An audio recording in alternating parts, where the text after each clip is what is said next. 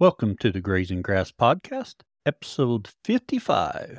You have to have enough knowledge to be able to ask the question so people who know what they're doing can answer for you. You're listening to the Grazing Grass Podcast, helping grass farmers learn from grass farmers. And every episode features a grass farmer and their operation. I'm your host, Cal Hardage. On today's episode, we talk to Leo Arnold about his journey to southwest Nebraska, where he's grazing corn stalks with stocker cattle now. We talk about his journey to get there, educational opportunities he's had, and grazing corn stalks. But before we talk to Leo, let's do 10 seconds about my farm. And we're actually not going to talk about my farm too much because I just got home last weekend from the Greg Judy Advanced Grazing School with Ian Mitchell-Innes. It was a wonderful school. I really enjoyed it. And my dad asked me a very good question when I got home. He says, Was it worth the money? To be honest, I can't really say that I learned that much new stuff. It's stuff I've been exposed to. But just like a pencil, we get dull over time and we need sharpened. So it's that sharpening of our tools so we become better. So I did come home with some action items for myself. Uh, I really have not been pushing daily rotations just because of time constraints uh, with my off the farm job. So I did buy a Teeter Farm Tech automatic gate that I'm going to try. We'll see how it goes. And I'm going to try and move my cows more often, whether that's daily or two days, three days more often than what I'm doing right now. And also, it was great to see Greg's animals, see how they act, see what they're doing, and to look around. It was nice to be able to really visualize his place. I've read his books and, and seen it. So it was a really good program. A great thing was I got to connect with some listeners out there, which is always wonderful. I'm always amazed anybody listens to me. So thank you for listening and then got to meet other people and their journeys. And that's probably one of the biggest points or positive things about it is these connections you make of other people on their own journeys that we can keep in touch with and see how things are going. Also, the food was excellent. This is all in all a very good school networking opportunity, eating time. Will I go next year? I don't know. Maybe. I, I do think there's lots of value to sharpening your tool and getting refreshed on what you're doing. Anyway, enough about that. Let's talk to Leo. Leo, we want to welcome you to the Grazing Grass podcast. We're excited to have you on. Hello, Cal. Thank you for having me. Leo, can you tell us a little bit about you and your operation? Sure. I'm uh, in western, southwest Nebraska near Wallace, Nebraska, south of I 80 oh, about 40 miles. We are a stocker cattle enterprise. We trade cattle in the winter and then we put them out to pasture during the summer and sell them June and September, normally during the summer. I grew up in central Illinois near Springfield, right on the river bluffs there. And my family had a small farm and we have been rotational grazing since 90, 1990 when they bought the farm. So I grew up doing rotational grazing on just a couple hundred acres pasture we have had there. And dad had a job off farm and we all worked in our, the maintenance company that he had. And I really liked working with livestock. So I worked for half the county on every livestock operation there. This I remember one year, I think I got 12 W 2s from different people I worked for. I got quite a bit of experience on a lot of different operations, very well run feedlots to poorly run feedlots to very well run grazing farms to not so well graze, run grazing farms. And then uh, after I graduated high school, I went into the dairy grazing apprenticeship and I did my apprenticeship near Wausau, Wisconsin. We milked about 208, 240 cows and obviously they were out on pasture there. That program is a Department of Labor approved apprenticeship. So you, you, when you graduate, you are a journeyman, um, a dairy farmer. So it's very similar to the union programs. There's 4,000 hours spread out over two years that do that on. And, uh, it's on farm and classroom hours. But now most of the classes on are oh. online. I think they're spread out six or seven oh, states yes. across the eastern part of the U.S. And um, that was a very good program. You learned how to operate a dairy, but you also learned the ground on, you know, the marketing and the finances and all that. And you had uh, all the resources you needed. It is an excellent spot to get started. Either if you want to milk cows, which is, in my opinion, very fun, very good base for your knowledge to get started. So after I finished that, I actually got a job in New Zealand for a season raising calves. And it was very beneficial to have gone through the apprenticeship. With the apprenticeship, it allowed the, my employers in New Zealand to look up through the Department of Labor what I was qualified to do so they could look and see, you know, yes, he knows how to raise calves, this, this, and this. And so it gave me a lot of opportunities going there to get a very good job on a very nice dairy down there. And worked down there for about seven months in the Canterbury Plains. And while I was there, I worked on or would go and visit as many dairy farms and grazing farms as I could. Spent some time on a sheep and goat beef cattle operation while I was there. And that was interesting to see how that went. Then when I came back to the US, I came up with a plan to start a cattle business in Illinois on my parents' opera land and rent some more pasture there. And my goal there was to run cattle there three to five years, build up kind of a uh, financial record so that I could use that to rent a larger spot I was looking at Southwest Missouri at that point. So when I came back, I did that and I continued to travel and work. I worked in South America for oh, a month or two and I was running the um, operation in Illinois. I did that for about three years. And then last spring, I was offered this opportunity to come out to the, a ranch here in Western Nebraska to potentially take over the operation after a trial period. So I kind of finished out, you know, after running the numbers and looking around, I finished out my grazing contracts and my land leases in Illinois, and I closed down the grazing business in Illinois and moved here in November. So now I'm here in Western Nebraska and we started grazing corn stalks in December. Sounds like you have a wide variety of experience that will serve you well. Somewhere in there, I had a sheep flock as well. Oh, yes. Got all the bases covered. A few goats. I've tried about everything. I can't. so as long as you're moving towards that end goal, it's it's going good, right? Exactly. You don't have to go in a straight line just as long as you're going in the vague direction. You know, I like to tell people progress is progress no matter how small. Exactly. Some days I don't make a lot, but I'm working that way. Some days I go backwards. well, you know, if if we want to be honest, we all do. It's part of. Now let's jump back to your DGA, your grazing or dairy grazing apprenticeship. How did you find out about that program? How did you get hooked up with it? How would someone interested in it find out more info?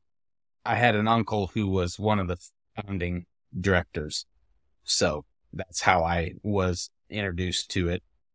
And if you're interested in doing it, you get on their website and you, you can either fill out the application and you could call one of the educator coordinators and just talk to them about the program, what is going on. That's what I did. Just talk to them about it.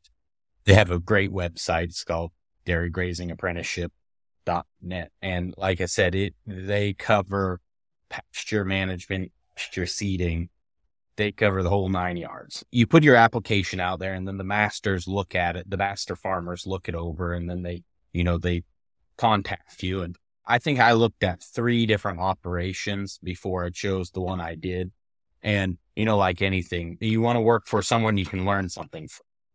So, you know, that's the very important, you know, make sure you work for the person that's going to teach you the most. Oh, yes. Going through the dairy grazing apprenticeship, brought you that New Zealand opportunity?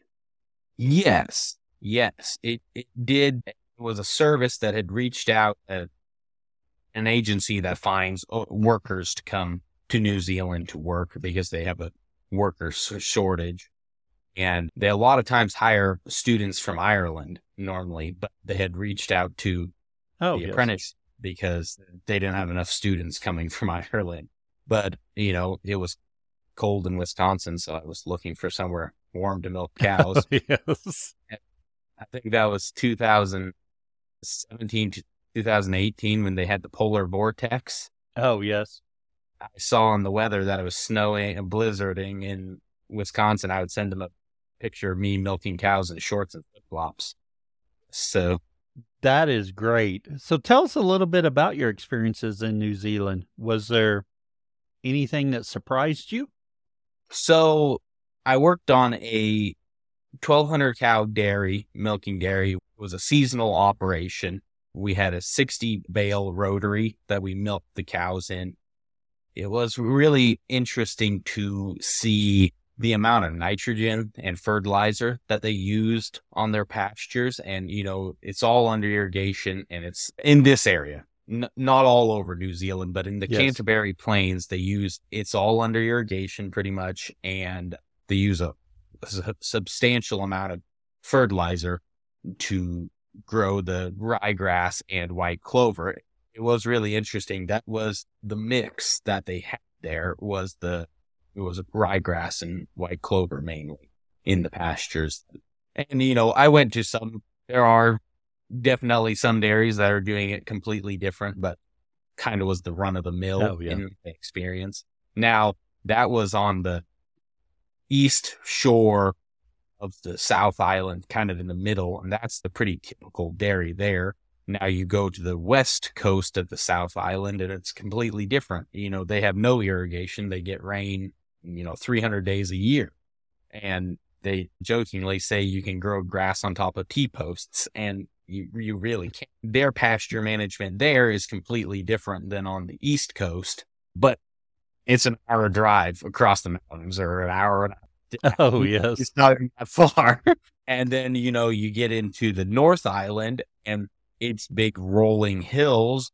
Those are kind of the older dairies. Those were the original dairies. Most of the ones in the Canterbury area that where I was at, they've been built in the last 15 to 20 years they've been there for a long time and they they had more diverse pastures and big rolling hills.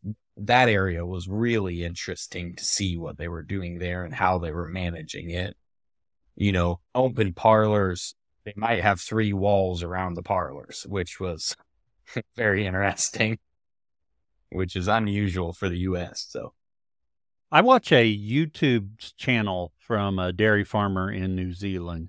And yeah, he's got that open shed for his swinging, I don't know, I'd say a 12, maybe oh. without okay. knowing for sure. Now I'm thinking I need to look it up and see where he's located in New Zealand. He was just talking about some nitrogen application on his last video, but I don't believe I've seen any irrigation on his farm. They've kept the amount that they put on nitrogen wise. I understand correctly. He had a report that showed how much nitrogen he had added, how much nitrogen from milk, and I may be butchering this. I saw it on the video other day and then I just thought it was interesting. So net usage and then it compared to other farms is really interesting what he showed and he didn't show a lot of that, but I just mm-hmm. thought, oh wow. Yeah. And then their MUN, they're not nearly as worried about the MUN as we are here in the milk, you know, but it's a completely different class of milk than we normally sell. So it's normally class one or two. So it's mostly powdered and shipped overseas. So when I was there, I would milk 600, 612 cows by myself in a little over two hours. It was interesting. That would be, yes. Yeah, I've, I've never been around a rotary barn. One of the main reasons I wanted to go there was they do batch reared calves. So they raise 10 calves in a pen at a time or group reared or group raised as we call it here. Sorry. Yes. And I had some experience on that in the, on the dairy in Wisconsin. And we raised about 80 heifers that way. Well, I wanted to see that on a larger scale because that's how they were raised majority of the calves in New Zealand.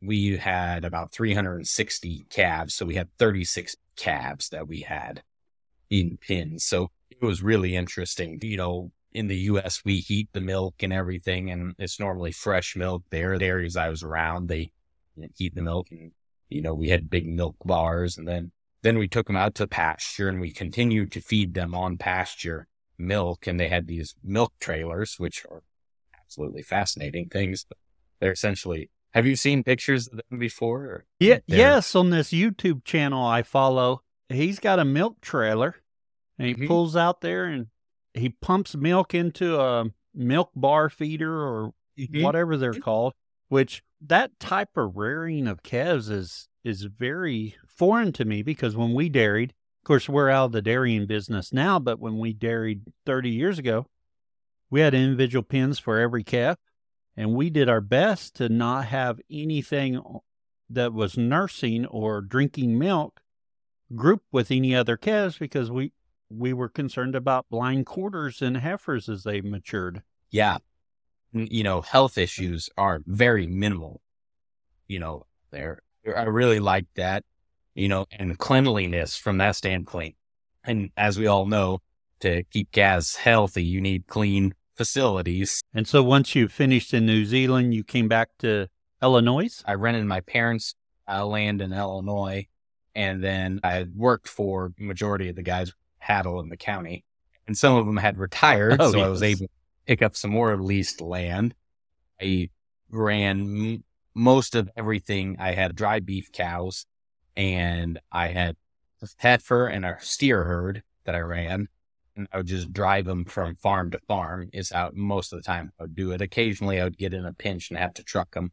I would just keep them in herd and I would rotate them from one, one farm or one pasture to another. And then I would split those pastures up poly wire and, you know, bare bones operation, but at the same time, it wasn't. I had access to as much equipment as I wanted. You know, if I wanted to rent it, all I had to do is pick the phone and ask. And, you know, I worked for like I said, majority of the people. The reason I wanted to start there is it's extremely good pasture if you manage it. It's Kentucky, a lot of the Kentucky 31 fescue. Most of the pastures don't have very good fence. Well, you know, was exposed to Greg Judy. So I figured out a long time ago, depreciating out fence on p- other people's land works very well. so I was not afraid to put in some hot wire and I would normally graze it with dry cows the first year, maybe the second year. But the dry cows, they came in, they could stomp so much more into the ground. They would improve the pasture so much that the um, succeeding years afterwards, it was too good of pasture for the dry cows. I would switch to grazing stocker cattle. And I had a mixture of owned stocker cattle and I custom grazed stocker cattle for a grass fed operation. But land rent there for pasture is next to nothing compared to crop ground. You know, if it's crop ground, it's $300 an acre. Oh, yes. And if it's pasture, it's $30 an acre. You know, you get those pockets. But that was only in that area because I have some friends an hour away and their pasture rent was 80 to $100 an acre but the crop ground is not as good and there's a lot more cattle and so there's a lot more competition. Oh, where I was at, there was nobody else having cattle. You know, did have to drive a little ways to get to my nutritionist. Luckily, I didn't need a vet very often, so I was able to make that work pretty well. But it, you know, with the experience on the dairy, I can fix a lot of things. And if if I can't fix them, they probably don't need to be there. A lot of people thought it was kind of an odd spot to start. It was a little farther away for the markets. It was pretty centrally located because, you know, hour and 15 minutes got me into Missouri. There were Palmyra and Bowling Green, Missouri were big sale barns and, or go up into Iowa and sell if I needed to there. And there were a lot of small sale barns, local sale barns in our area that maybe sold less than 100 feeder cattle a week. Well, you go around there, you pick up the junk, and you know you can make things work. And you bundle them and ship them. Give us a, a real quick synopsis of that sell by. Essentially, what it does, it, Bud noticed like Walmart and big box stores, they make their profit when they replace the item that is sold. They build in a profit. So when they sell something, they sell it, and then what can we buy back for and have a profit margin in there? You're just looking at it a little bit differently. You're building in your profit at the buy, not at the sell. It doesn't really matter what you sell it at, it matters what you buy. And, you know, you can trade. I tended to buy animals that were nutritionally deficient, fix them up. But there are guys who buy pot loads that are just undervalued. There's a what is called the cattle square to determine what is undervalued and what is overvalued in the market. And there are marketing classes from Wally Olson and Richard and Tina Williams, hand in hand livestock, they do a very, very good job of explaining it. It is on my list to go to. Wally has them in Claremore, Oklahoma, sometimes, and I okay. have not made it yet. I am actually located four miles from where Wally managed the Kelly Ranch, and oh, had, okay. Oh, at times I don't know. He had a thousand head of goats, multiple thousand head. I don't know. Mm-hmm. He had a a ton of goats. I drove by him every day going to work. But yeah, Wally, Wally was over here. He lives south of here. I don't know, 15, 20 miles now. I love listening to him. I would highly suggest going to one of his marketing schools because you can see how it applies to sheep, goats, cows, stockers, and, you know, any class of livestock. Well, when I went to his marketing class, it was interesting. Really the light bulb moment, how it applied to the dairy industry.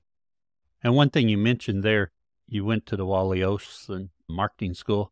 You mentioned earlier you've been to Greg Judy Grazing School. You did the the GGA. It sounds like you're very active in going to these different schools or workshops to gain mm-hmm. information. Mm-hmm. Dad liked to go to them, and uh, he had to take one of us kids along. So a lot of times he would take me. For a long time, there's a grazing group in Missouri that's called Green Hills Farm Project. Okay. You know, I started going to pasture walks there. I'd do six or seven of them a year. Would go to grazing conferences in Iowa, Indiana, Wisconsin. I've done HMI classes several times, which Holistic Management International. I never went to college, but I, I found people who I could learn from. And it's amazing once you start that, how that is a cascading effect and you, you end up in very odd places. I think that's great about those conferences and that continuing education piece. So going to Greg Judy, of course, when this comes out, I will have already gone. So I'm really excited about it. And hopefully I can get to RFP soon. I was thinking about going. They actually have a class that went on last week in Oklahoma City but the timing just wasn't right for me, and I really wanted to go though.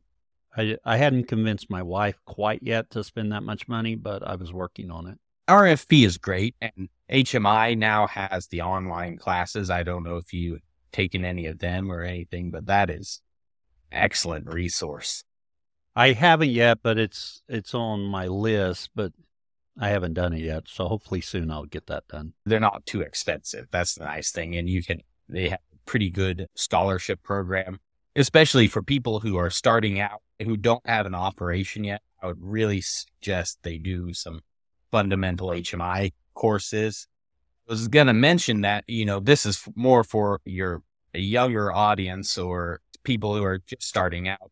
What I realized while I was in DGA actually was I needed the foundations of chemistry, the foundations of biology, an economics class, financial ma- management class, or a business class.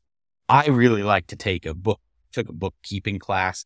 And then, you know, that kind of just gives you the baseline knowledge and then you can build off of that. And while I was in DGA, I was actually exposed to the FINPACK. The benefit of FINPACK is they'll teach you how to do record keeping, which is excellent to know how to set up an office, how oh, to set yes. Up, how to match your production records to your financial records. That was a big eye opener for me was when I learned how to mesh my production records to my financial records. You know, okay, this is what, you know, doing this costs me this, but it gives me this return and that, you know, is an acceptable return on my investment. And that really was a big eye opener for me. Feel like they did a very good job teaching me that. Like I said, I showed interest, so they gave me access to some very high level, very intelligent people at the University of Wisconsin in Minnesota. With having those foundations, it allows me, you know, so I, I can really understand the nutrition side of things now because it's a lot of it's just chemistry and understand the nutrition, not only of dairy cattle with the sheep and the goats and even chickens. Never have quite figured out horses or rabbits, but you know, those types of things, it really baseline of the chemistry and the biology really helps the biology when it comes to soil health. You know, you take a biology class right before you start going it down the soil health or, you know, the soil health academy. And that's a big eye opener. Like, oh, I understand what these guys are saying or these people are saying. You know, you could pull a lot more out of that. Just for instances, was taking a chemistry class and a nutrition class actually at this community college simultaneously. I wanted to take higher level nutrition classes than they offered through DGA. And the two professors got together and made my final exam for the chemistry and the nutrition class that only came to me, but they didn't tell me about it. They pushed me a lot to learn. So, but with those kind of baseline of that, it allows you to take advantage opportunities that a lot of people don't see. And I should add in here that observation is another huge asset. You know, is it looking at sick livestock or happening in soil health or in why is your grass doing this after you graze it? What did you do? What, you know, and then it allows you to apply the principles a lot better if you have better, you know, observation. So observation, very good tool. Everywhere I go, I see opportunities to get into agriculture for people. And then after Illinois, you headed to Nebraska.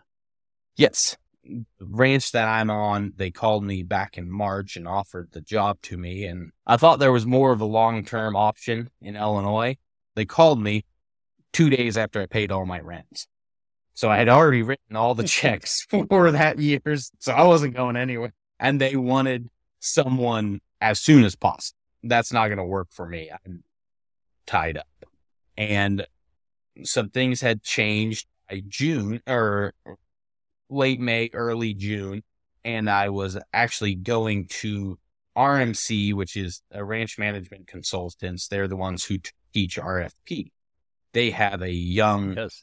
RFP in Decker, Montana every year, and I was going to that last June. So on my way home from that, I stopped here at the ranch and toured it and we discussed it and I said, well, you know, be interested. They had a couple more interviews they were going to do. And by, I think, the end of July, it had been decided that I was going to join here, but they had not found the right person and it was able to delay until all my rent leases were up. So I just, oh, yes. I came after I got rid of all my cattle in Illinois and I came in here in November and we started buying cattle back. So we sell out completely in the fall and take about six weeks off to do all the maintenance and everything. Well, why don't we just go ahead and and take this time to move into our overgrazing section where we take a deep dive into something you're doing on your operation. So, what are we going to talk about, Leo? So, we're going to talk about grazing corn stalk and utilizing leftover corn and the forage there, which is, was new to me last fall. I mean, that's completely foreign to me. We don't have much corn grown in my area of Oklahoma. So here, Nebraska, where I'm at, there's a lot of center pivots and it's pretty common. Everybody rents corn stalk to graze. So they put up a single strand of hot wire around these pivots and then you put the whatever animals you have and they graze. There's always leftover corn. There's shucks and for a dry beef cow, it's actually a very good ration a lot of times they don't need any any other supplement. You know, depending on what point oh, in their nice. pregnancy they are. But earlier stages, they don't need any supplements, So it works excellent for beef cattle. On the ranch I'm on, we have some corn stalks and we have a small, very, very small set of pins that when we buy cattle, because we go to the sale about twice a week and we'll just truck them in, unload them, we'll work them. You know, we'll castrate and do all the dehornings and vaccinations. Then we'll put them out to corn stalks. They need some protein and energy supplement to keep them growing uh, because they're calves and they're still developing. So we fence the pivots and then we split the pivots in fourths and then we give them the corn stalks with feeding distiller grains on the side. We get about 100 calf days acre from the corn stalks, but that oh, is okay. feeding with several, you know, quite a bit of DDGs. And to the new calves, we have the new calves on a separate pivot. We also offer free choice hay. And the longer they're there, the more corn they eat. But it takes them a, you know, transition. Most of the cornfields have a well and a tank set in the corner, the pivot, and then people just come out and you just lay out pivot wire is what they call it. And it's a it's like a 12 gauge. It's not a high tensile. It's pretty easy wire to work with. And then you use metal step in posts, three eighths rod, and you put them in and you have insulators and that's how you raise your calves. And it works great until it snows. But, you know, there you just have to have your hay. But overall, it works really well on cows like I said, you know, it is a very good feed option in my opinion for cow, beef cows. And in Illinois, it wasn't really an option. Most guys weren't very interested, but out here, pretty common practice. There are very few cornfields that are not used. And so depending on your location, you know, it might be an option for someone to do that. You mentioned how many calf days per acre you get. About how long were your stock out on corn stalks? Starting in November till April 15th. Oh, so they spend all winter out there. Yeah. We did have like a six week period during January that we had to feed everything because there was about a foot and a half of snow. And actually, most of the ones that we fed alfalfa to are the heifers that we are grazing here on the ranch.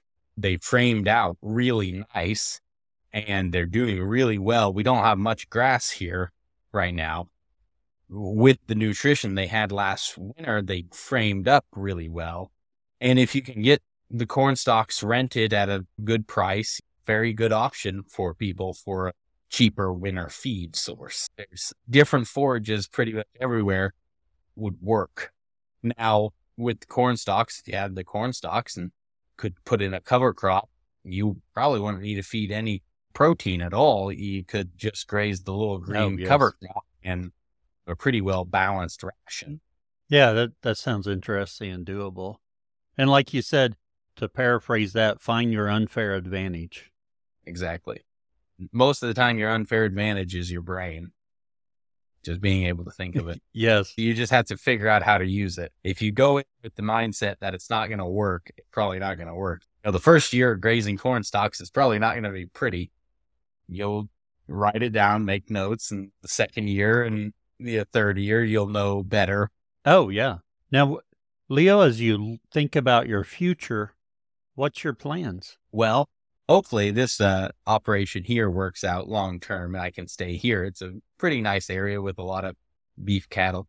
There would be a good Oh, yes. opportunity here to work sheep or goats into it for the brush encroach, which would give me a little more diversity in management. That you know, there's there's a lot of opportunities here, but I that's yet to be determined.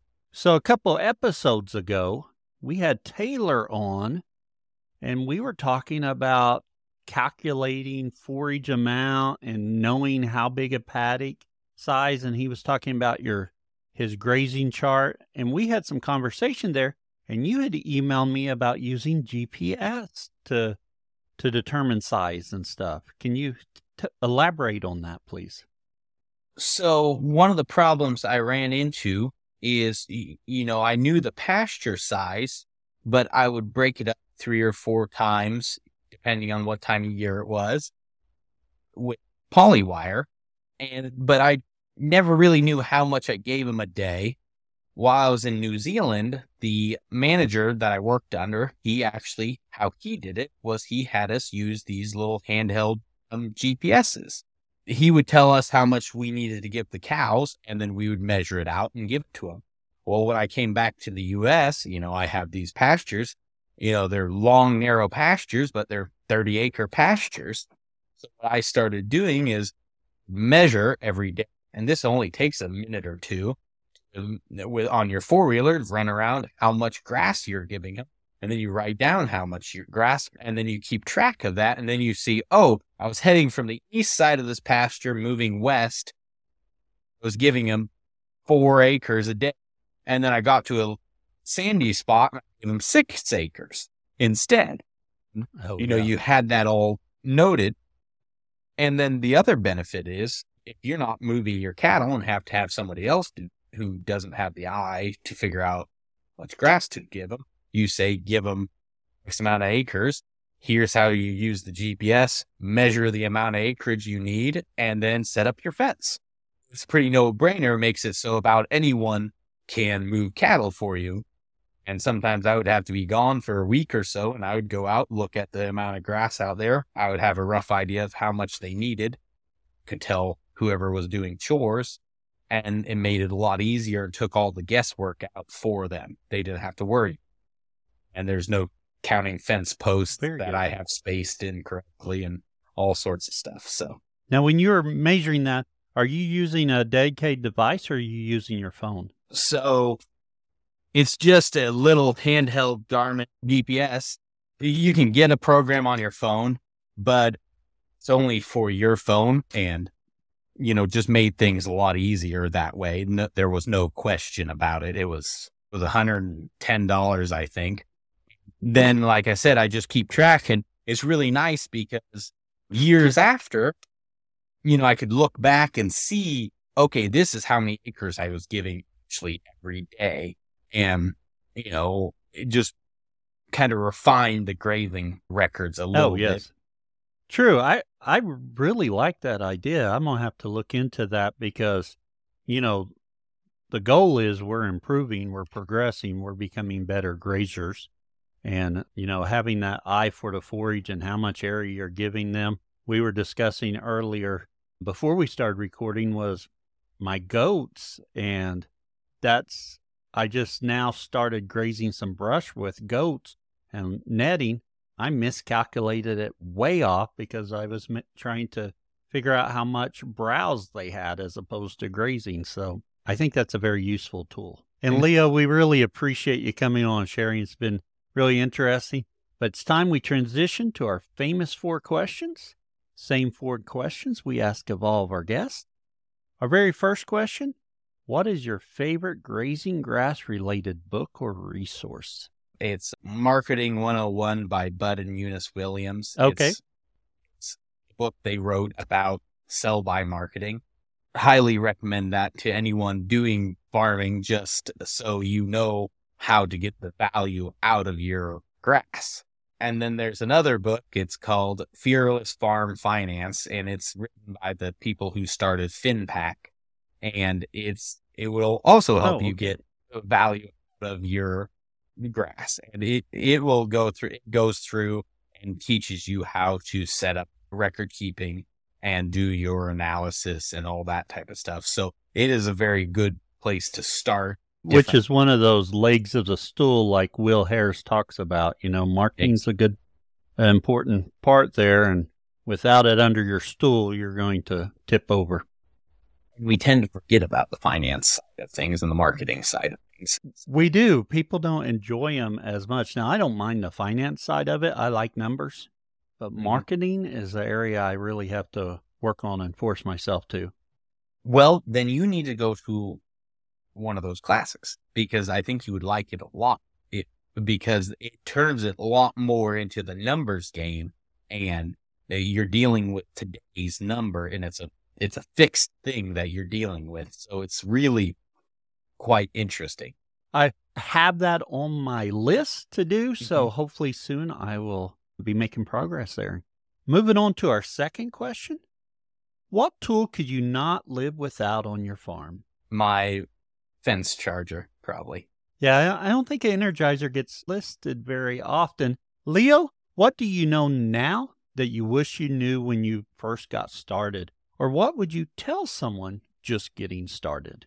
Get your baseline information. So, you know, be, you know, be fairly familiar with chemistry, biology, finance, and economics, and then have a idea of how to do record keeping. And, you know, once you have the baseline, then you can hire people if you need more complicated stuff. You have to have enough knowledge to be able to ask the question so people who know what they're doing can answer it for you. Right. Yes. And Leo, lastly, where can others find out more about you? I really don't have anything. You can put my email. I think I'm on Facebook. Well, you gave us a lot of different resources throughout our conversation. We'll have those listed in the show notes. It's been a wonderful conversation, Leo. I appreciate you jumping on here at short notice. You're listening to the Grazing Grass Podcast, helping grass farmers learn from grass farmers. And every episode features a grass farmer and their operation. If you've enjoyed today's episode and want to keep the conversation going, visit our community at community.grazinggrass.com.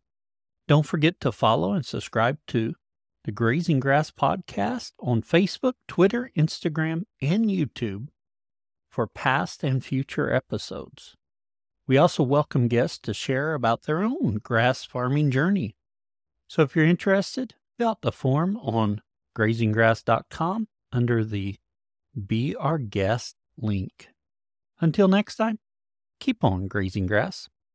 I really hope you enjoyed today's conversation. I know I did. Thank you for listening.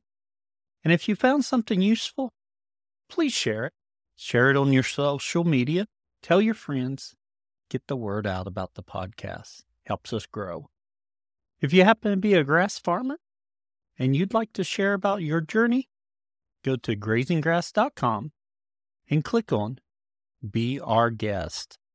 Fill out the form and I'll be in touch. We appreciate your support by sharing our episodes and telling your friends about it. You can also support our show by buying our merch. We get a little bit back from that. Another way to support the show is by becoming a Grazing Grass Insider. Grazing Grass Insiders enjoy bonus content, monthly Zooms, and discounts. You can visit the website, grazinggrass.com, click on support, and they'll have the links there. Also, if you haven't left us a review, please do. It really helps us as people are searching for podcasts. And I was just checking them, and we do not have very many reviews for 2024. So if you haven't left us a review, please do. And until next time, keep on grazing grass.